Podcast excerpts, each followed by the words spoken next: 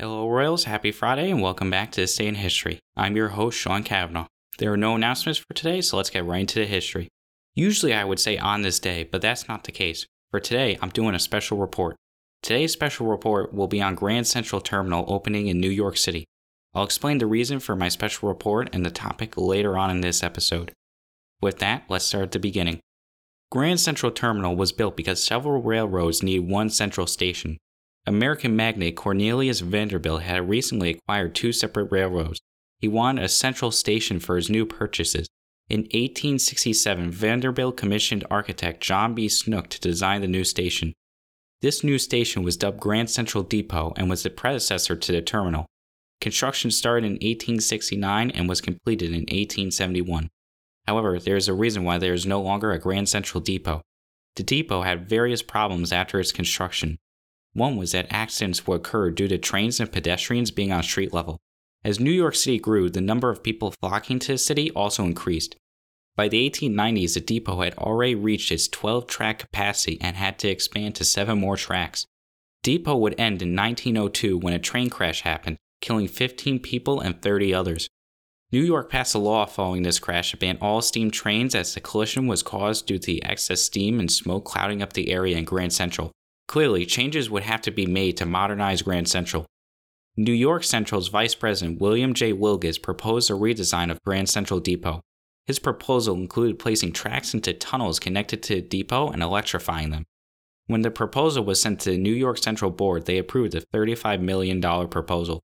With the acceptance of it, work was started on the new Grand Central Terminal. The old building would be torn down in stages and replaced with a new building.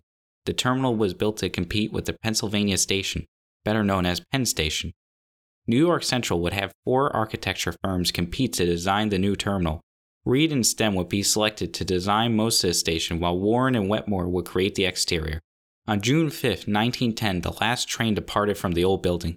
Construction on Grand Central Terminal would be completed on February 2, 1913.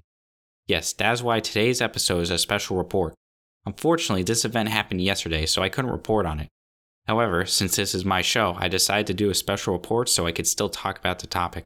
I'll explain why this topic was so important to me that I did a special report on it later, but I digress. The terminal would seriously help the surrounding area in New York City. Since so many trains were connected to it and trains could run efficiently through it, development exploded. However, Grand Central Terminal would decline over the years. With the introduction of affordable automobiles and air travel, trains declined.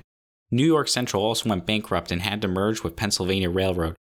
Since train travel was reducing, the new Penn Central Railroad planned to destroy Grand Central Terminal and replace it with a skyscraper. Thankfully, this fate was never realized since Grand Central was a city landmark. A lawsuit over the station happened with it reaching the Supreme Court. The Supreme Court ruled that Grand Central Terminal should remain and save the terminal from certain doom. The terminal would still face hard times afterward in conjunction with the hard times facing New York City. However, the station would have a bright future. In 1995, the Metropolitan Transportation Authority, or MTA, declared a $113.8 million renovation to the terminal. This renovation would completely overhaul the terminal. It would remove the advertisements clearing the walls and restore the beautiful ceiling. Grand Central Terminal will be officially rededicated on October 1st, 1998. From there, the terminal has had a bright history. Before I end the episode, I want to explain why I wanted to cover today's topic. I wanted to cover today's topic because this is a topic that I actually have history with. I've been to Grand Central a million times. I've seen the terminal with my own two eyes. When my father used to work in the city as a police officer, my mother would often take my brother and I to visit him. We would get on the train at our local train station and head down to see him. As we got closer to Grand Central Terminal, the lights outside the train would go out as the train entered the tunnel. A robotic announcer would let the passengers know that they were at Grand Central Terminal, just as the light returned. As you exited the train, you would follow the people walking up the ramps to enter the terminal. And then you saw Grand Central Terminal in all its glory. The first thing you would notice is the stunning marble walls and architecture. You would see the intricately painted ceiling with complex constellations when you looked up.